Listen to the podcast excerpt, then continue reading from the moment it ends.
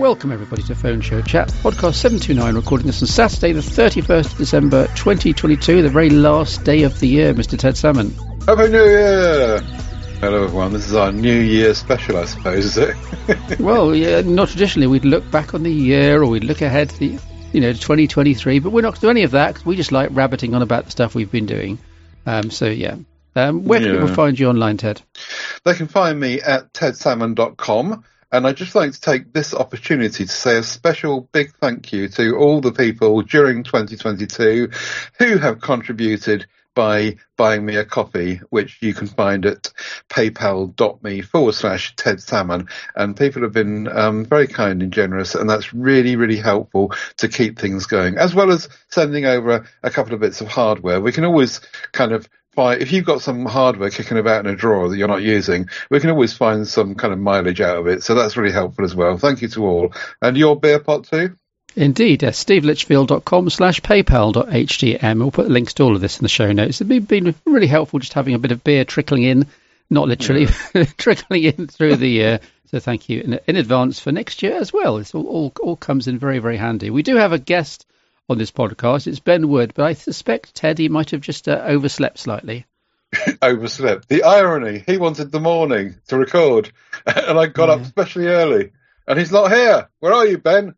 ah, room 101 for Ben. No, no, no, we don't mean that, Ben. We love you, really. I'm sure you'll pop up at some point during this podcast. Um, Babel Mohanty um, says, I agree. This is on this referring to my Zoom chart, so we, I Oh, put up as a graphic in last week's uh, show notes. He said, I agree with Ted. The Sony approach is the best. Consistency is more valuable than anything else. Four Yay. cameras is the way forward, but will there be enough space in the compact iPhone 15 and Galaxy S23? I guess Hmm. they can benefit from following Sony here. Three cameras, four focal lengths. Again, I agree with Ted regarding the featured photo. The tilt gives it another dimension. We can't get the leading lines from the bottom corners without that. So very well done, Ryan Fitzgerald. I didn't mention that last week. I forgot to say that. That yeah, those those lines come out of the corner of the frame, which makes it much Yeah. better. So yeah, um, another shout out for that. And you're wrong, Steve. The angle works fine. Okay, I can take that. Ian Ian Barton fed back to you, supporting you on the 4G rural coverage you were moaning about. The countryside, where 4G coverage is often crap, he says. I agree with Steve. Farmers, he, he's a, a farming person, farmers are obliged to send all of their communications to DEFRA via the internet. Failure to comply results in a stiff fine and probably a visit from the DEFRA Stasi. Many years of promises from the government have failed to provide good 4G coverage to vast areas of the countryside, including where he lives, which is in between Manchester and somewhere else, I think. But yeah, certainly very rural. Um, so yes, Ian Barton supports your position. What's DEFRA then? The Department of Farming and something Agriculture, I think. Rural agriculture? I don't know. People can No. look it up in Wikipedia. um, so uh, while we're waiting for Ben Wood, we all, all sorts of things happened here. I should mention really that uh, we're teasing the Motorola Edge 30 Ultra, which I got in. I was very excited by. And I did a review, which is largely very positive, up on my YouTube Shorts channel, which we'll link to in the show notes. Also, tinyurl.com forward slash SL hyphen shorts. However, I did mention in the description on that video that there was a caveat in that the unit I had was behaving rather peculiarly.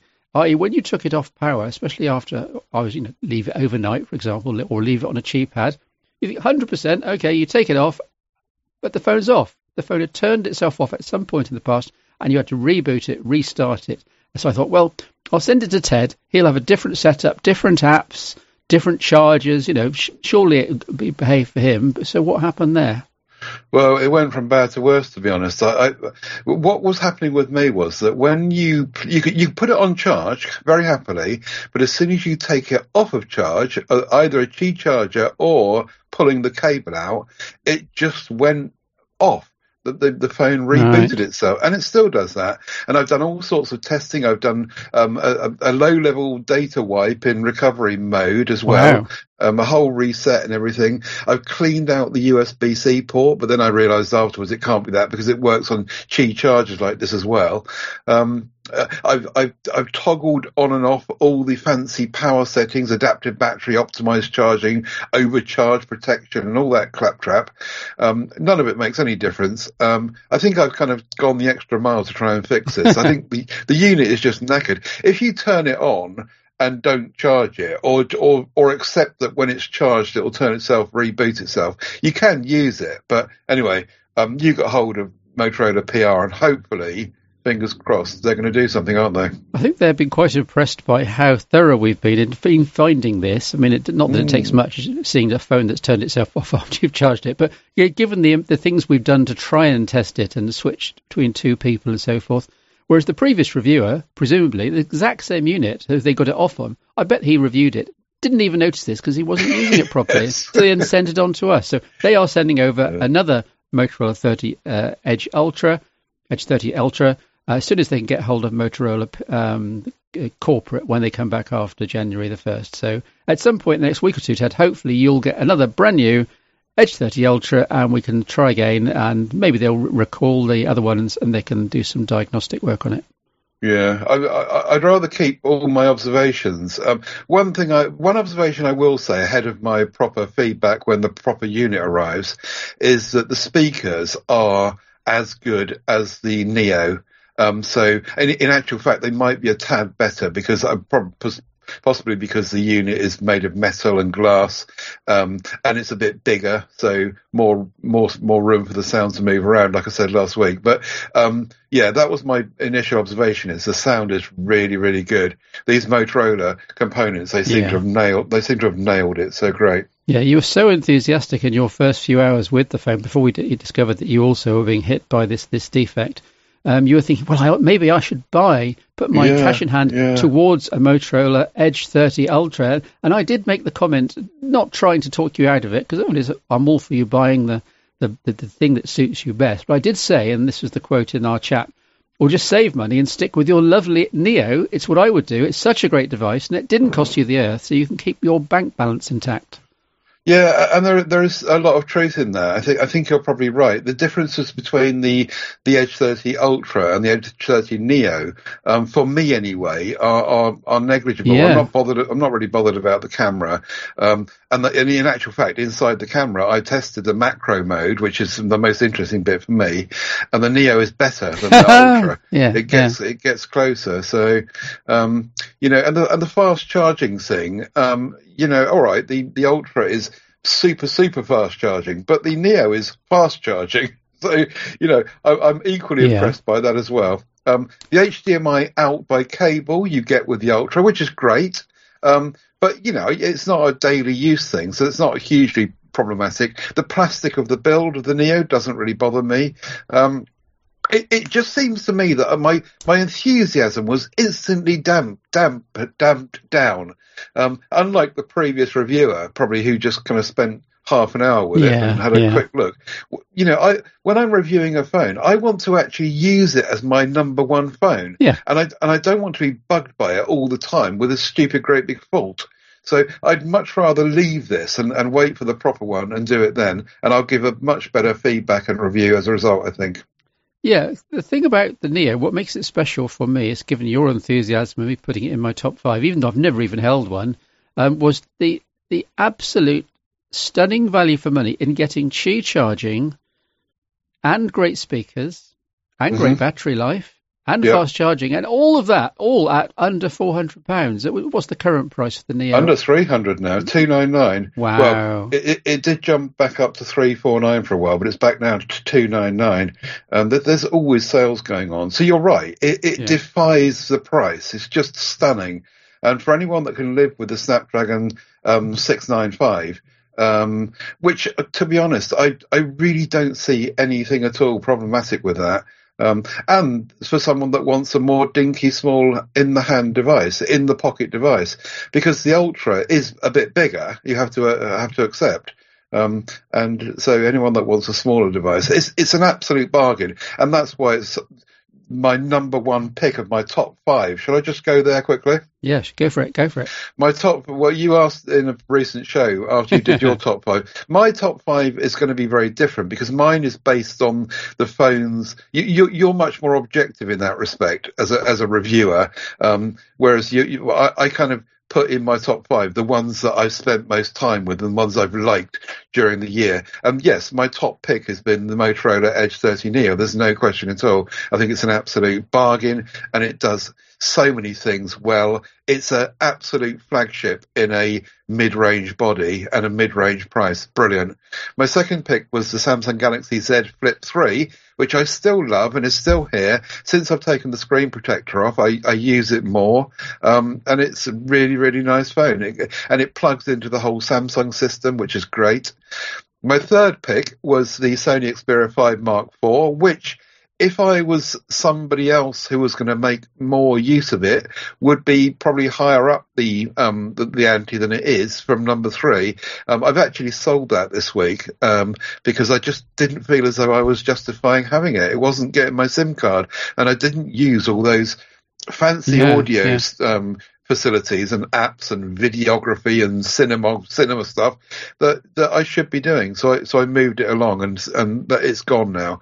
Um, but it was it was enjoyable to have it. And then my fourth and fifth picks have been phones that, that are, are, less popular but have come through my hands and I've really enjoyed using. I think the OnePlus Nord 2, which just about um, sneaks into t- 2022 um, was a really really well made phone and I had the 256 gigabyte version which made it even better um, and I really enjoyed my time with that and it was a good size in the hand as well. But the Poco the fifth one was the Poco F4 GT which we both liked a lot. I liked it because of the amazing speakers um, and and I, I, I, it's a shame I haven't got it now because I could compare it with the the Edge 30 Neo and the the Ultra and see if they kind of match up. I can't really remember quite clearly enough if they do, but the yeah the F4 GT was my fifth pick. Uh, my two runners up were the two Pixels, the Pixel 7 and the 6A. Um, they didn't make it to the top five. Um, I know that that's probably an unpopular decision. They should have been in there somewhere, but you know, as I say, I based it on my personal usage. Yeah, the thing about the Poco F4 GT is, although it had very good speakers, and I think they're probably comparable to the Motos, the, the Poco F4 GT webpage and advertising and trailers and launch, they proclaim them to be the best thing since you know the second coming. They they they they, they these going to be monster speakers. You know, four literally four speakers in a phone. We thought this is going to blow our socks off, and it kind of didn't. They were just good, and it's not worth, in my opinion, paying, it's not a huge amount of money, but paying a reasonable amount of money and going to the Xiaomi ecosystem and Xiaomi backup and Xiaomi yeah, applications and Xiaomi UI just to get speakers that basically is this pretty much the same as the Moto uh, Edge 30 Neo. Yeah, yeah. It'll be interesting to see what um, yeah. what what comes along in terms of speakers going forward. You still can't beat, in my view. Um, I know it's a I know it's a, a kind of workaround, but you still can't beat the um, the, the Moto Mod. You know, putting the putting the yeah, the, yeah. Speak, the speaker on the back of the Z um, whatever it was Z3 Play, and yeah. it was just such a fantastic combination. Um, but anyway, the days gone by. Before we go on any further, just to say that Ben Wood, you're online. Hi, Ben. Hey. Hello, gentlemen, and uh, happy New Year to you both. I, I gather we've you. interrupted you cooking your family's breakfast. Are they going to go hungry now? No, they're going to eat all my breakfast, so uh, my loss. But my apologies for uh, rocking up a little bit late, but it's great to join you. Yeah, and uh, Ted's having just listed his top five. I, I, did mine in video form in the YouTube Shorts about a month ago now, when we put the Christmas tree up. So uh, just to re- recap, my top five, Ted, from the top were the iPhone 14 Pro, or maybe not the Max, as the Max is too big for other people. Um, the Xperia 5 Mark IV, um, which even though you sold yours, you'll agree it definitely deserves to be in the top five yeah, because yeah. it's such a cracking slice of technology. Number three was the uh, aforementioned uh, Edge 30 Neo, fabulous phone. Mm-hmm. Number four was the Pixel 7 Pro, which, despite all its minor faults, it is a major step up from the Pixel 6 Pro, which had new, big, big faults, and this is this just fixes almost all of them. Very uh-huh. little wrong with it indeed. Um, and number five, I had the Fairphone 3 Plus as the oddball, which uh, Fairphone sent us to review, and then it misbehaved, and then they forgot to ask for it back because it was wasn't working, and then you managed to fix it with some more low-level hackery. So you really are becoming the Mike Warner of the group. no, no, I won't have that. Certainly nothing like Mike. But yeah, we, we managed to do that, and we've we've hung on to it, which is great. Um, and it's a shame we couldn't keep the Fairphone 4 as well. well, I'll work on that. If you want it back, I'm sure I can borrow it again, Ted. So uh, let me know. Anyway, yeah. So, Ben, uh, having heard uh, Ted's and my top five, uh, do you, off the cuff, want to attempt your top five phones for 2022? I will, and it always makes me smile because, of course, um, I'm a fan of a bigger phone, and I know you guys are almost allergic to these giant phones these days. So um, my my list, probably in no particular order, because I haven't had a long time to think about it, but um, probably joint. Well, maybe joint first. I'd say, you know, the iPhone 14 Pro Max um, and the Samsung Galaxy S22 Ultra, and just to dig into those a little bit more. I think the Samsung Galaxy S22 Ultra was the best Android phone of 2022. The camera just blows me away. And I know that always means yeah. a lot to you, Steve, the camera. It's an astonishing phone. They button something up good, and it's going to be really interesting to see what they do with the S23, which I think will probably be iterative because it's hard to see where they go. Yeah. iPhone, you know, Apple delivered another cracking product. You know, it's iterative again, but it just ticks all the boxes if you're in that ecosystem. Um, and then in terms of other um, devices, uh, my other three would be rounded out by Oh, I'm a huge fan of the Fairphone, uh, and I, I would put. Fairphone 4 because I'm lucky enough to have one of those. It's a remarkable product, and I love the way they're leading the way on um, on, on kind of you know driving a sustainable, more ethical phone. So good for them. The Nothing phone would be in there, um, which I think you'll recall from my previous appearance. I'd had a, a rather unfortunate accident with it flying off my bike, and it survived. so that gave it massive points to start with in terms of robustness. But I've just got so much time for Carl Pei and the whole team there for trying to do something different in quite a homogenous market. Uh, and then finally, I would say the, the, the Z Flip three or four. Honestly, there yeah, there's there's not much in it. I don't think Ted. So you know, I think the, yeah. the Z Flip. All credit for Samsung to being the market makers for the foldable, and of course, that's going to be a trend we'll see continuing into 2023. What you missed, uh, Ben, last week and, and before you joined us was I, I, I revealed that I I took the screen protector off the flip so, yeah, I, I heard that last week. I couldn't right. believe my it was there. Kind of, I, I, was I was out walking, listening to the podcast, and it was jaw dropping. I think you're a brave man, but the improvement in performance sounds ah, astonishing. Oh, amazing. I, I, would recommend anyone does it as long as you're prepared to look after it afterwards and and treat it with you know very very careful hands. Yeah, no. Uh, well, a, an interesting experiment. I hope that it uh, hope that it survives the uh, the removal. I think the screen protectors generally on most phones, and especially on the foldables from Samsung's point of view, are surely there, Ben, for normobs, as I call them, for people who just don't look after their phones. You and Ted and myself, we, we're going to look after them like kid gloves. There's no danger whatsoever in taking off that screen protector. Yeah, I, I, I, like to put them through their paces. So I'd say on the foldables, I'm I'm I'm not going to be as brave as Ted, but because I like to, you know, just chuck it in my pocket and not worry about it. But um, it, it's it's an interesting thing. I'm I'm sure. Uh, you know, Samsung wouldn't encourage you to do that, but uh, I haven't had any issues with interactions on the screen. But I am, I'd be very intrigued to try Ted's without it and see if there's a notable, notable, noticeable difference because I think, you know, clearly from the way Ted described it, there is an improvement in performance. Yeah, mind yeah, you, you're yeah. the sort of guy who throws phones off bicycles. So, um, you know, not deliberately. I was mortified. How is your museum going now? Reaching its first anniversary? It is. We reached our first anniversary um, in November, which was uh, you know super exciting. I can't believe a year's gone by. Um, last November, the milestone to launch the museum was to have 2,000 unique devices we hit a fantastic milestone a year later with another 500 unique devices. So we're now up to 2,500 and we're hurtling towards 3,000, which is going to be a really big wow. one for us. We've had some great support from the community helping us add devices that we don't have.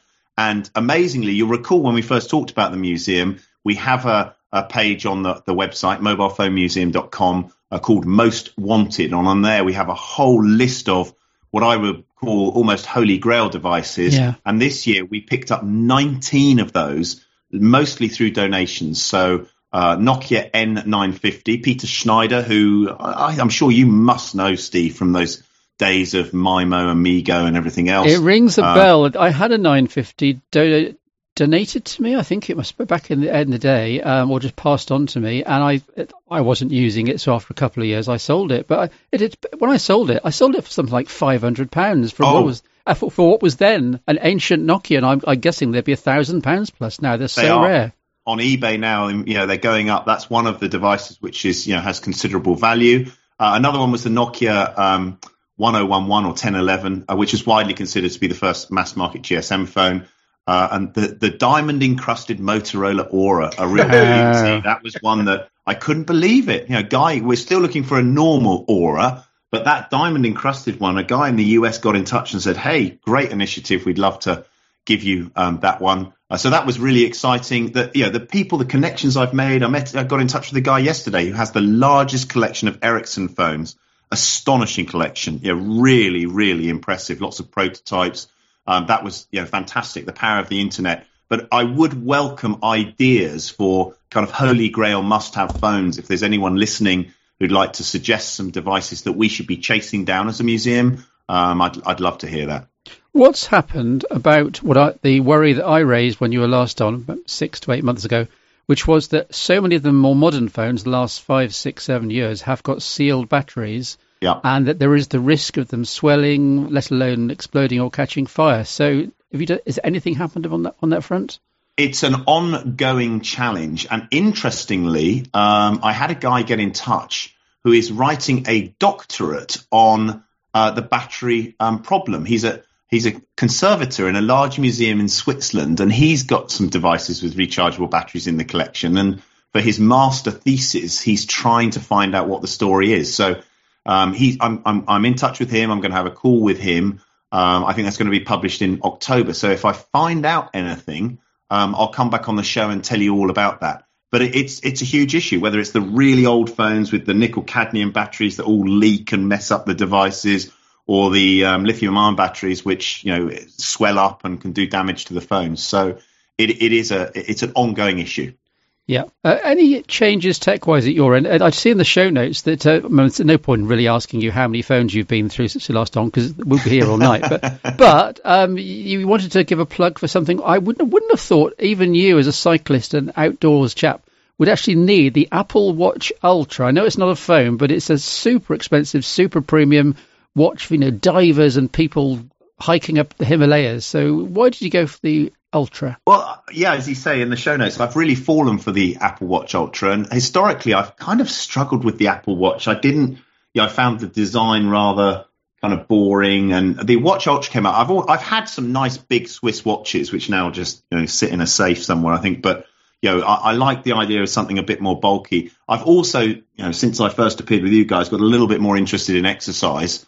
Uh, and therefore, you know, it's very good for that because the whole community of people who I go exercising with all have the same. So that element of kind of a bit of competition between people is um, good. And I love the the battery life. Although I, I kind of wonder to myself sometimes why I'm so excited about two days battery life when an RTOS watch like the OnePlus watch, for example, will last for days and days. Yeah. Um, but the community element with Apple is, is is a big big thing. But I'm not all in on Apple. You know, that's not where my main main sim ever resides because um, it would be too easy just to fall into that kind of Apple lifestyle. Um, so on my, I, luckily I have two wrists. So on my other wrist I have the Pixel Watch, um, which you know, it's interesting. It's good to see Google investing again in the platform. Um, but it, it, it, the Fitbit integration on there, and Fitbit's been my go-to tracker. Actually, I've got about eight years of data on Fitbit.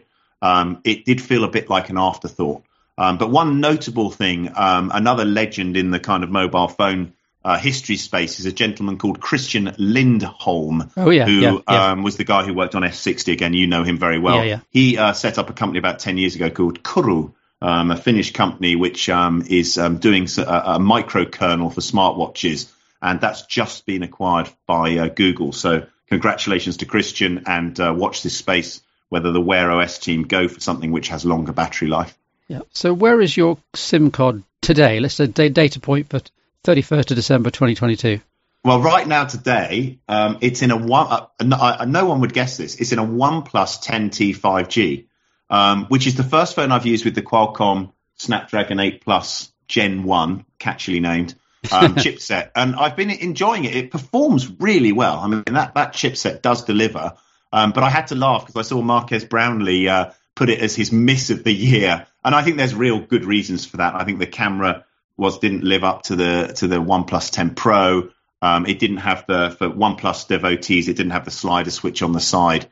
Um, but um, you know, it, I'm finding it a very good all-rounder phone, uh, and I think there've been some fantastic deals with Black Friday and other things. If someone wanted a relatively up-to-date um, you know processor in there, but I'm very excited, as I've just mentioned, about the next Galaxy S series device. Um, let's see what happens with that. And also, we're going to have a, another One OnePlus device. There were some some pictures of the OnePlus 11 came out over Christmas, uh, and that goes back to the Hasselblad um, camera. So let's see what they can deliver. Uh, doesn't the, these leaks of the OnePlus 11? Didn't they have the slider, the alert slider, coming back? If OnePlus they, has now they now admitted it was a complete mistake ditching it, and they should start reintroducing features just for once. Yes, that and that that's absolutely the case, and and I think that uh, you know they that it was an official leak, so they did actually release those pictures yeah. themselves. But yeah, there are other leaks swirling around, and yes, the the slider will come back. I, I was very perplexed at them getting rid of that because it's such an iconic part of the yeah. design language for the OnePlus devices. Yes, yeah, so the OnePlus Five was my favourite OnePlus. I think I know there have been several classics over the years, but they did start, as I said many times, one by one taking features away, and that always yeah. sounded like settling rather than never settling. So I'm glad at least this one unique feature is making a comeback. Yeah. Any idea on the time scale on the One 11? Uh, I think they're aiming. Uh, I'm not sure. I mean, I'd imagine we'd see it definitely. I think it's going to be announced in China first. It usually does, but yeah. yeah I'd imagine Mobile World Congress will be where we we might see it appear. Yeah, and to Ultra, of course, will should be announced end of January. S23 series, I would imagine that will be, yeah, I, I mean, again, you, if we look at where they were last year, was end of January, early February, something like that? So I, I don't know, but I'm sure the buzz will start building. Samsung will be very keen to uh, get a bit of interest around that. And just every now and then, I, n- I note the fact that Samsung changed their numbering system to align themselves with the years. So the S22 was launched in 2022 because at one point they were in S10, S11, they went to S20, I think. I don't recall an S11. Yeah, so yeah, S10, S20. Yeah. yeah. So that, that all makes absolute sense. And now even me can stop getting confused because 2023 we'll see the S23 Ultra. Right, got it, got it. Got it. Um, the Nothing Phone one you, you mentioned, and you still loving that on the side? Yeah, I, I pick it up from time to time. They keep you know adding to it, innovating on it. They've got a lot of work going on. Carl has said they're not going to announce a new phone anytime soon. They're going to keep working on that. So I think there's a big um, user interface update coming. Uh, they've also opened a store in Soho, which was quite perplexing. Um, now, I I would imagine, like me, um, you and Ted have never heard of um, Supreme. Have you heard of this shop called Supreme? They brand things and make them very expensive, and they're quite well known for the fact that they sold a brick, a red brick, for um, a thousand pounds.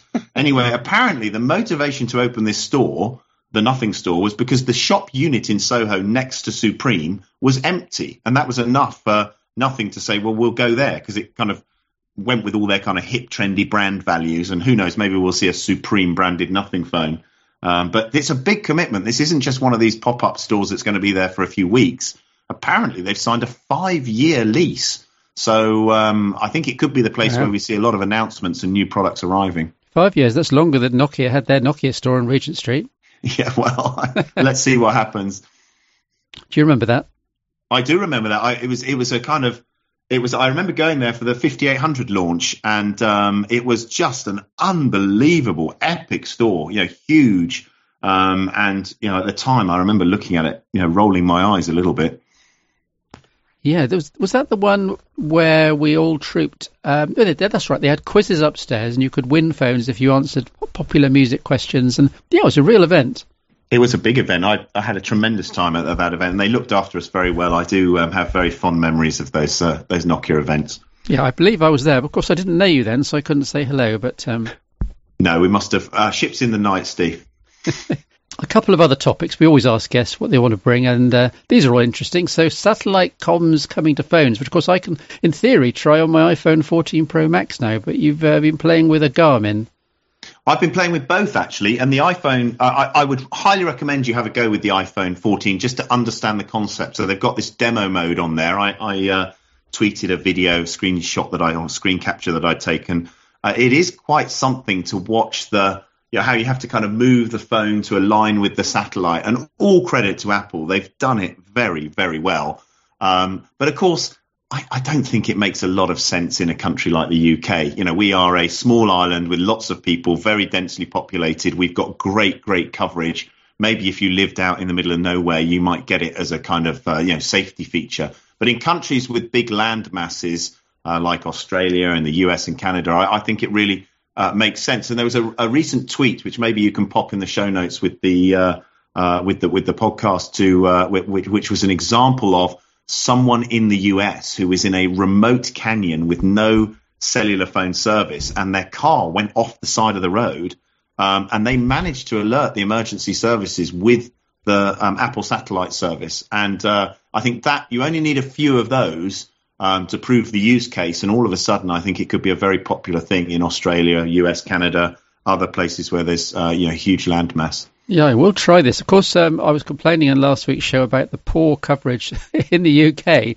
but I, there I was talking about data. I was saying, you know, I'm getting kilobits per second. Here we're talking about zero, absolute zero, no way to even make a phone call. And I would agree that even in the remotest parts of Devon or Cumbria or wherever, you can at least make a phone call. You can get you can get an SMS through. So yeah, this just does look very interesting indeed. Ted, how's the coverage up in North Wales? You, ever in need of satellite comms? Well, when I was on Vodafone, it was um, a bit kind of patchy, but I've, I've switched now to EE, and I have to say that the EE coverage is really, really good. Um, so, yes, uh, when you live by the coast, uh, neither of you two live near near the sea, but what what happens when you live near the sea is that they don't put masts on the coastline. They put them inland a bit because they don't want to waste the coverage covering the sea. Yeah, and that's that, that's an interesting um, issue with cross-channel ferries in, in the south of England as well. Mm. Um, so there's there's all that thing going on there. So if you live near the coast, the chances are that your coverage is going to be clipped depending on which service it is. The closer you are to actually living on the coast. So it's an, it's an interesting kind of thing that they do. It's interesting, Ben, that you with this satellite comms thing, you have to kind of wave your phone around and align it with the satellite. But it, as just Ted's intimated, I remember many Cornish holidays waving my phone around in the UK, trying to point it towards the nearest cell tower over the hill to get one bar of signal. So I, am not totally uh, uh, alien to the concept. No, and I mean the biggest challenge, to to be honest, in um, in Cornwall is is planning. Now it's actually getting permission to put masts up. Um, I don't know whether either of you have ever been down to the Porthcurno Museum, uh, or the Cable Museum, um, which is a fantastic place to go if anyone's looking for a holiday. Beautiful beach and an amazing piece of history where the first undersea cables came into the UK. Okay. Uh, and I always say to people, where do you think they came from? And they always say the US, but actually it was out to India because wow. in the 1870s that was a very key thing. And down there they've got a superb uh, mast with Vodafone with very strong 4G, but they're trying to get a 5G mast in there, and the locals just won't have it. And I think that's now, you know, a lot of this, these are, you know, heritage sites. It's very difficult um, to, to, to get the, the coverage in down there. Yeah, we're going to come to the Surface Duo in a moment because I'm, I'm classing that as a foldable. But you wanted to just just riff slightly on the generic world of foldables. Yeah, I mean, we I touched on it in my top five. I think that Samsung have done a terrific job in terms of being the market makers for the foldable category. You know, they've introduced two form factors with fold and flip, so um, you know, hat tip to them, well done. Um, but we're going to have a busy year with foldables. Um, Oppo have put a stake in the ground. You've probably talked about that on previous podcasts when the announcement was made, but the Oppo, Oppo Find N2 Flip looks very interesting, and that is yeah. coming to the UK. It's not yeah. a China only uh, product. The issue is um, it's going to come down, I think, a lot to pricing, and I've heard it's uh, going to be pretty expensive. Uh, but I'm hoping to get my hands on one. So again, I'll have to come back to you uh, once I've had a go with it. Uh, I, like I think the, we're going to see a flurry of devices. Sorry, I like I like the fatter um, orientation of the the Find N2 um, over what Samsung are doing with the Fold, um, um making them longer. So um, I haven't particularly looked at the Flip, but the ordinary N2 uh, is the is the N, ordinary N2 different to the N2 Flip? Uh, yes, so the uh, the Find right. N2 is like the original Find N, which yeah. I, which came out at uh, Mobile World Congress earlier this year, February. That was China only. I've used that device. I agree with you. It's more book like, Ted, and I think yeah. it's a very nice uh, form factor. Whereas you've got the Oppo uh, Find N2 Flip, which is a, a different um, device, and that's okay. more like the Galaxy. Uh, unfortunately for you, the Find N2, the form factor you like, is not coming to Europe, as far as I know. They're starting with the Flip, which makes sense. I think you made that observation on last okay. week's podcast that the Flip is outselling the the Fold yes, by an yeah. order of magnitude. Yeah, I want to cut across uh, before we uh, go to maybe your renewed thoughts on what Microsoft did or are doing with the Surface Duo, just by saying that um, I did name the Surface Duo 2 TED in another new video YouTube short this week as one of my two personal phones of the year. One, yeah. obviously, the iPhone 14 Pro Max is discussed in many PSCs. I'm very happy with every time I fire up the iPhone speakers when watching media or fire up the camera. Um, and if, by the way, if anyone is wondering how I'm able to shoot my shorts on the iPhone while showing the iPhone, it's because those segments were shot by my daughter's old, which was then my old, old iPhone 11 Pro, keep up with the backs with blown speakers, but the camera works perfectly. So, so yeah, that's the iPhone 14 Pro Max. My other personal phone of the year, against all odds, given all the Sonys and Pixels flying through my hands, was the Surface Duo 2. Um, kind of nailing my Android colours to the mask, really. Um, I'm happy I did, Ted. I just can't stop picking up the Duo 2. It's just so interesting. It's a device that I find new use cases for almost every time I light up the screens. It's, it's just thinking outside the box. I think you're right. The, the, the, trouble is that, that I find myself trying to look for those things. You seem to find them naturally, but but I get um, my one, well Ben's one actually, out of the out, out of the, the cupboard, and I and I fire it up, and I get all enthusiastic, and I right, what new things can I find that this does really well? and I, and I, so do you see what I mean? I'm trying to um, str- I've struggled to find new and interesting ways of using it, whereas they just seem to fall into your lap. Well, the secret is to keep literally manipulating. You know, with a slab slab phone, you just need to pick it up and you fondle it, you turn it around, and that's it, done. With the duos, you can unfold them, you can fold them, you can half fold them, you can put them to laptop mode, you can turn them 90 degrees, 180, 270. Yeah, yeah. And, and every time you do that, something else will happen on the screen, something will rotate. You'll find an app that spans and does interesting things. That that's the way I, I look at it. It is. It is a really interesting um, way forward. Oh, Ben, you've got us marked down as the last two uh, people people using. The Yeah, I mean, the, the, way you guys talk about it, it's like you're brand ambassadors for Microsoft, which I know you're not. You know, let's let's be very clear. This is a very agnostic, very impartial podcast. But I have to say, I I do admire your tenacity with it, and I I, I love seeing all your little notes and updates, Steve, because it is fantastic, and it shows that Microsoft are continuing to invest in the platform. They obviously understand that there's something there, and I've always said I think the Surface Duo, when it first came out, the first one, was probably the most interesting device that came out in 2021 by far, creating mm. new use cases, trying to blend you know certain work scenarios, delivering all those different experiences you talk about, Steve, in terms of you know having it in tent mode, folded back, folded one way or the other.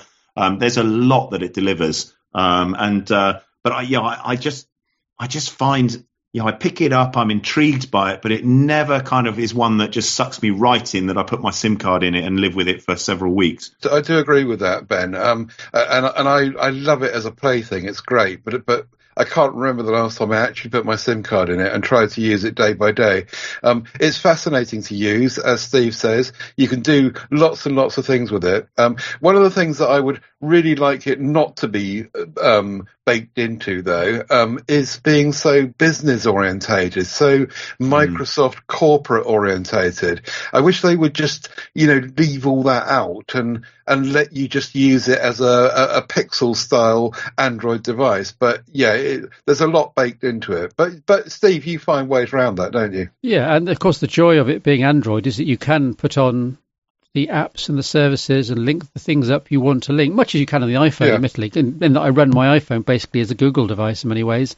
Um, mm-hmm. And the Surface Duo, although I've got quite a few fingers in the Microsoft ecosystem, Camp OneDrive and so forth, um, I do run that very much as a Google device. So everything's kind of in sync and everything's kind of familiar. I even use, as I mentioned recently, Gboard is now my default keyboard on the Duo yeah. 2, and it works really, really well.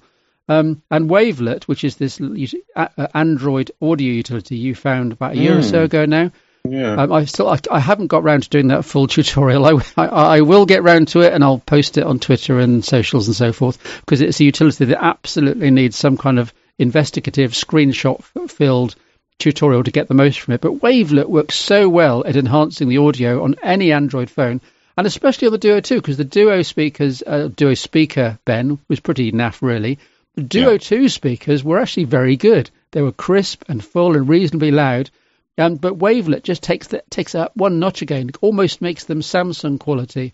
Um, so I'm I'm really enjoying Wavelet on it, and and yeah, I, I, guess you're surprised, Ben. But can you see my point of view that over the Pixels, uh, including the Seven Pro and the Sony's, including the One Mark Four, these are the, the, the Sony is one thousand two hundred pounds thing, I still, but the Duo Two, which is now a year and a half old phone, it's still my favourite Android phone, I guess, of all time. I, I, am surprised, but I think you're right to highlight it as a device which, in a, in a kind of sea of sameness, it's very innovative. There's some good ideas, and I think it's going to lead us down some paths as we move to more foldable devices being launched into the market. The arrival of 12L, 13, all those things, are, you know, enhancements to Android. You know, Microsoft is clearly yeah. investing in that, and it's going to you know, be a rising tide for everybody. I do worry that Microsoft did the Duo 2, and it did well enough that they were happy they did it I don't think it did well enough, and I don't think they pushed it enough for them to do a Duo 3. Now, we're obviously, uh, Zac Bowden and yourself and myself and so off, we're, we're hoping that Microsoft do do a Duo 3 maybe next year and produce something with higher specifications and better cameras and better speakers and take it to the next level. I worry, though, that Microsoft will wimp out. I worry that they'll, if they do a Duo 3, it'll be a folding screen and it won't have quite the same character. It won't have the same uniqueness. It'll be just another in a sea of plastic screen foldables. Yeah, I, I, at the moment there's no signs there's another one coming, but you know who knows? Maybe they'll they're having a, a pause to think about it, see where the market goes, and they'll dive back in. Yeah, uh, Ted. Anything else left from your device week you want to chat about? Oh, I was gonna, I was gonna say the Pixel Seven Face Unlock is fantastic. Um, it's actually, I think it is the best one I've ever used.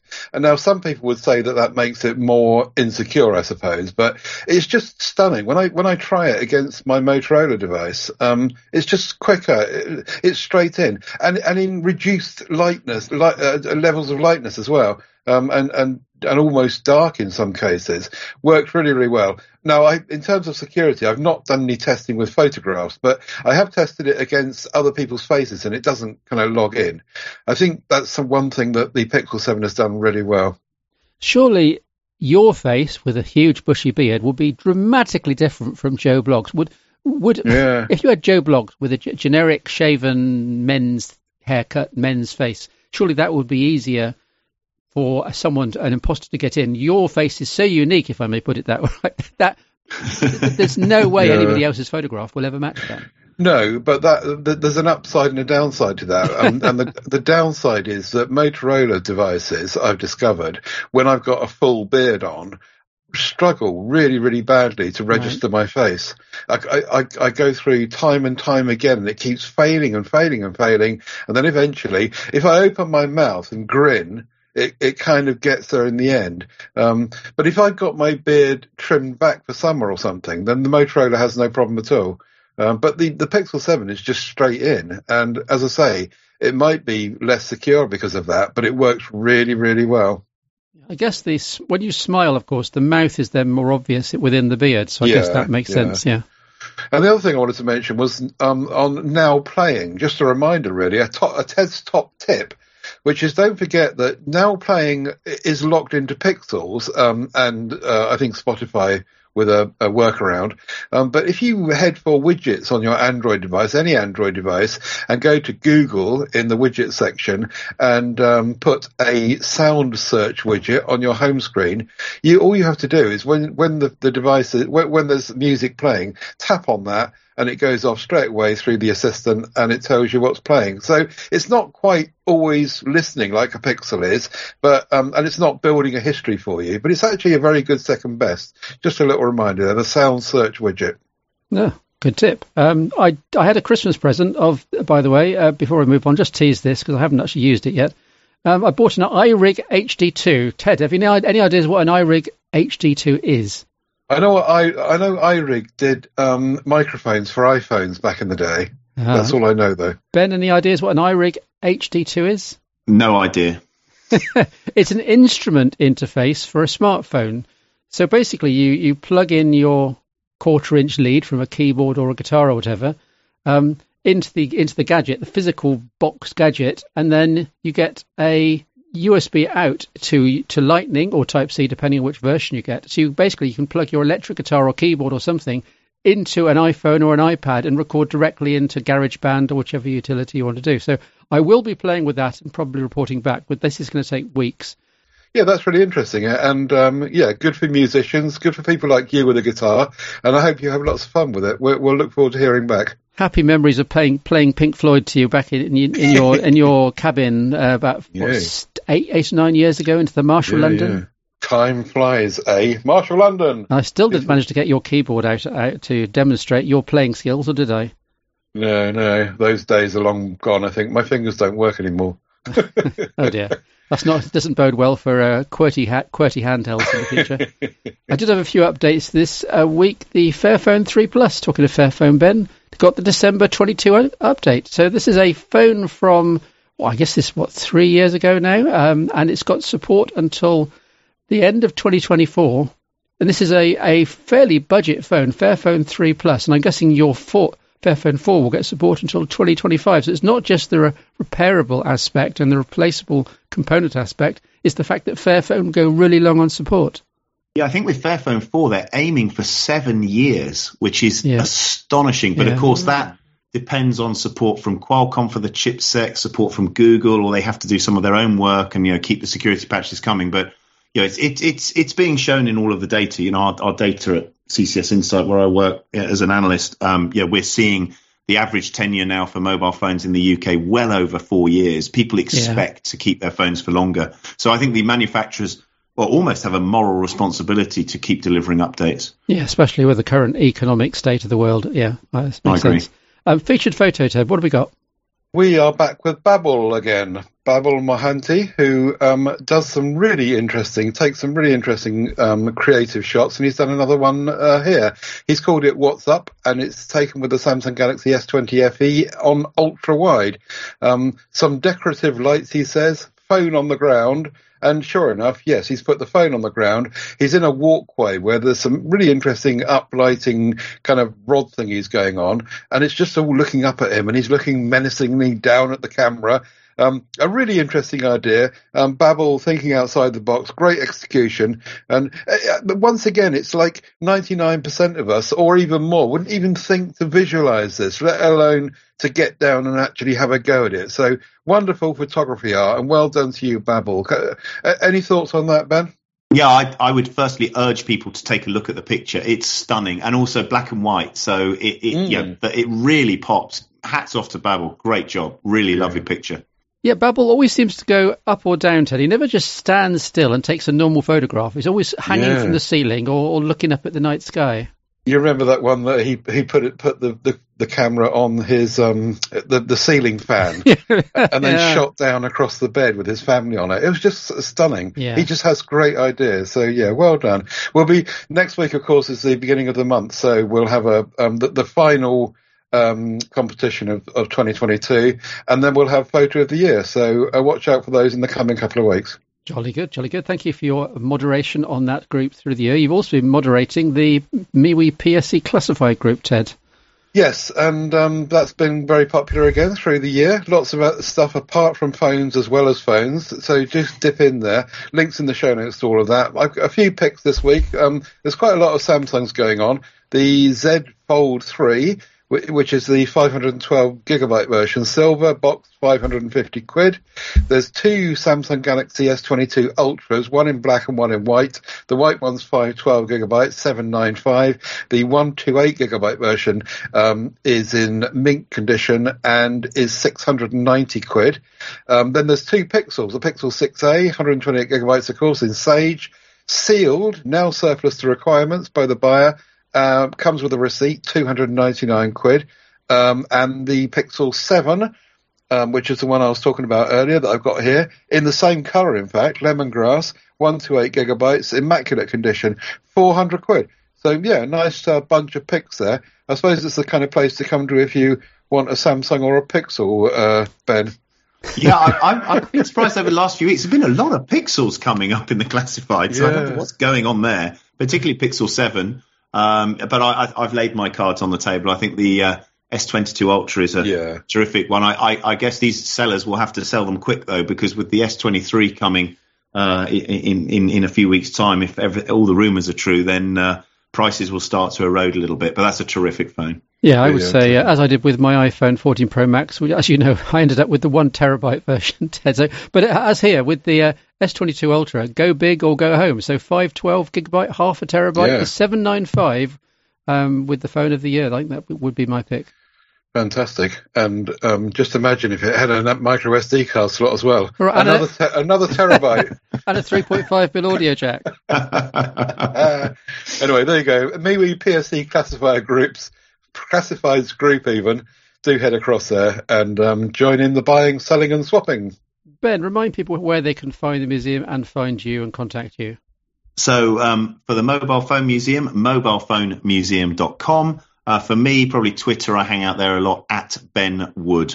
Um, and uh, as I said, if anyone has any phones that we're missing from the collection or ideas of phones we should be putting on our most wanted list, I'd love to hear from you.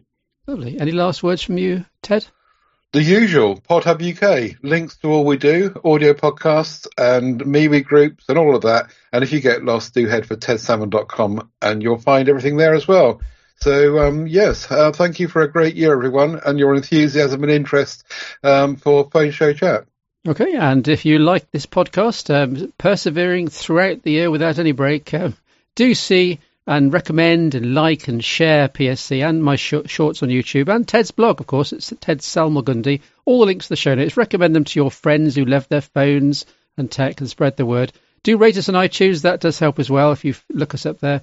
And they say there's also the price for beer or coffee, my PayPal and Ted's PayPal in the show notes. And when buying from Amazon, we both have affiliates as well. Again, see the links in the show notes. It all helps, as does loans, loans of devices like Surface Duo. ben, Ted. yeah, are you going to want that back, Ben? Or is, or is, Ted able to carry on playing with it? No, I'm quite happy for Ted. I know it's in safe hands, so I'm trying to think of the next phone I should send to him. I must try and dig something out you haven't had a chance to try yet. Oh, Very exciting. Yeah. yeah. Very good. Good All stuff. Right. Thank you. Thanks a lot, Ben. anyway, show notes at stevelitchfield.com and a cheery goodbye from my two co-hosts. Goodbye. Happy New Year. Oh. Goodbye. Happy New Year. yeah. Catch you in 2023. This has been Phone Show Chat.